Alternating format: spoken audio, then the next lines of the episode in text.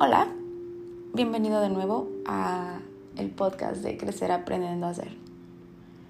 Sé que había estado desaparecida de esta plataforma durante mucho tiempo, incluso meses. Pero hoy quiero conectar de nuevo contigo, no desde la parte profesional, sino desde la parte personal. Y el capítulo de hoy me gusta mucho para eso. Se llama Conectar conmigo.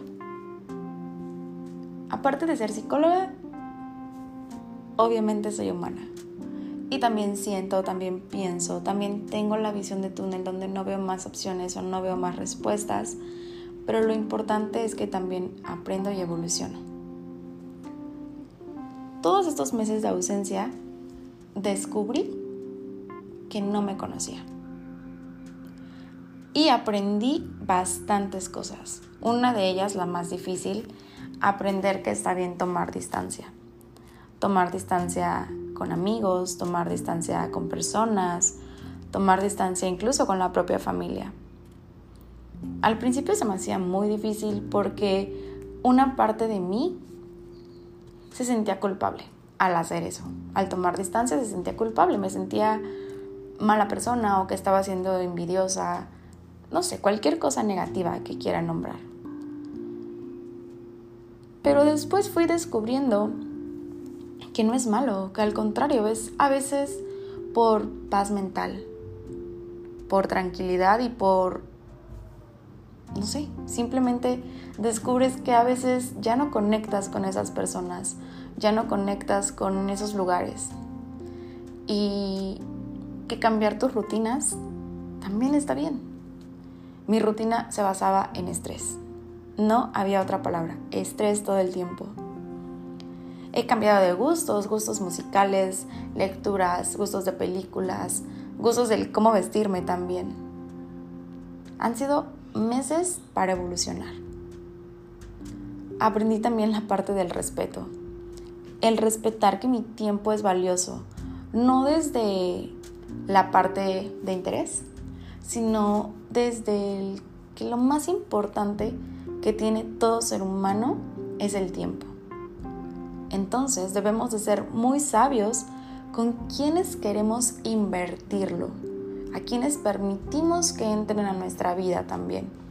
Pero lo más importante, dejar algo positivo en la otra persona, dejar algo positivo o impactar de otra manera, buena, obviamente. También respeto más mis decisiones y el que no es malo cambiar de opiniones, cancelar planes, el decir que no, que eso no me hace ser alguien mala. El defender mi punto de vista por más absurdo que yo creo que sea. Defender mis decisiones, defender mis gustos. No con el hecho de pelear, simplemente no cambiarlo, sino cambiar mi esencia a lo que soy. La parte de la aprobación, wow. Buscar la aprobación es agotador, es desesperante, es cansado, nunca estaremos a gusto. Y tampoco nunca vamos a dar gusto a los demás porque todos tenemos valores, tenemos visión, tenemos costumbres, fuimos creados de manera diferente.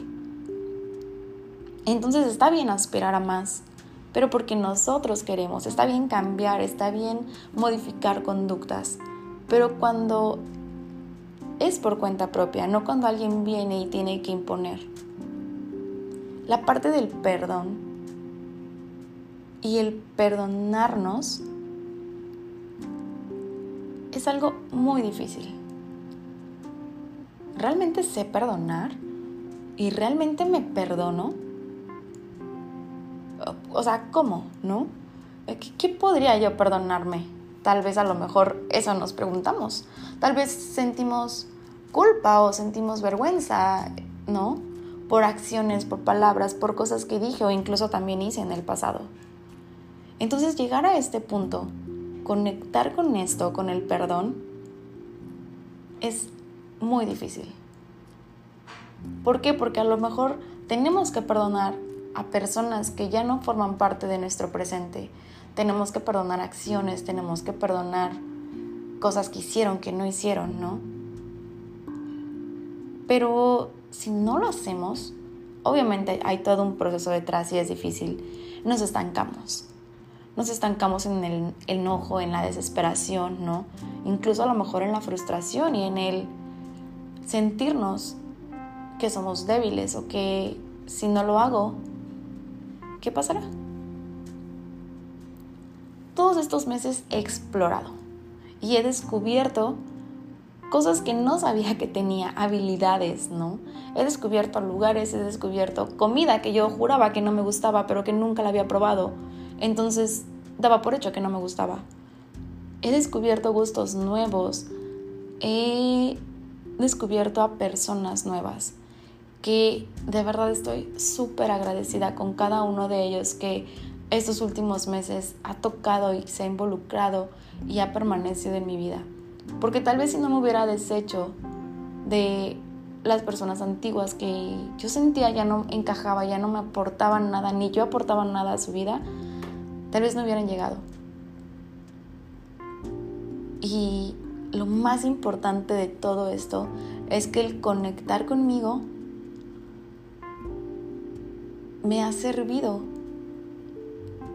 para cada día intentar ser mejor persona, no por alguien más, sino por mí. Me gustaría cerrar con una frase de Thomas Sass que me gusta mucho, que dice, a menudo las personas dicen que aún no se han encontrado a sí mismos, pero el sí mismo no es algo que uno encuentra, sino algo que uno crea. Si llegaste hasta este punto, te quiero agradecer por escucharme. Te invito a que me sigas en redes sociales como mente.lógica, Instagram, Facebook.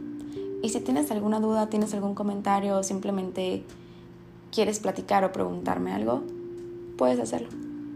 Te mando un abrazo y gracias.